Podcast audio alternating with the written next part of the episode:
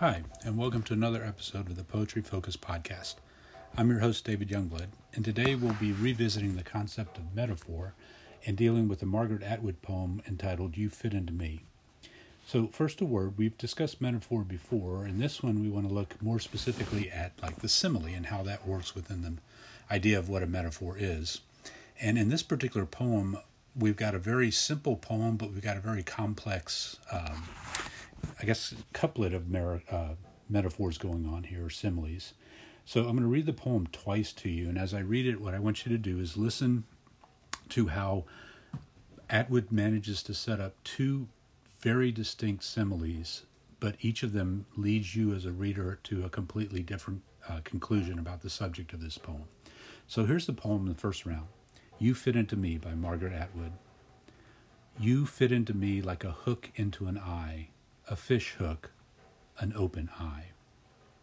Now, if you look at the structure of this poem, and you can find a copy of that at our website, eliteliterarybookgroup.com, you'll notice that it's a it's a two stanza poem. The stanzas are made up of two lines, a couplet. Um, we have two very distinct similes going. In the first one, you have this notion of uh, the comfort of of a sewing hook and eye, where almost like a button that f- fits into uh, and very snugly into a piece of garment. Um, and so the relationship that seems to be behind that, the you and the me, seems to be something that's solid and snug.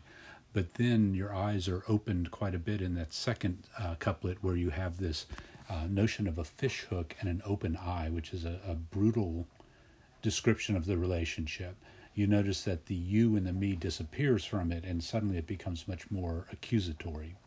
So here's the poem one more time You Fit Into Me by Margaret Atwood. You fit into me like a hook into an eye, a fish hook, an open eye.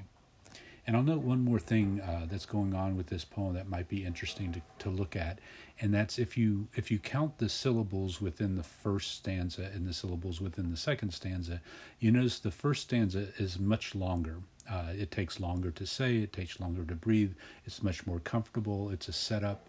Um, we can almost breathe ourselves into the poem, and then the final stanza is much more abbreviated. Uh, it's much more economical, and the image is much more lasting than what happens in the first. It's almost like a punch in the gut that's quick. We're kind of lulled into this thought or belief, and then suddenly we're hit very cold with the reality that this is not a good, uh, prospering relationship. So that's the poem for today. We'll see you next time. Again, you can find our resources on eliteliterarybookgroup.com. We've got this poem as well as lots of other activities. Um, and information to help you in your study of literature. We'll see you next time.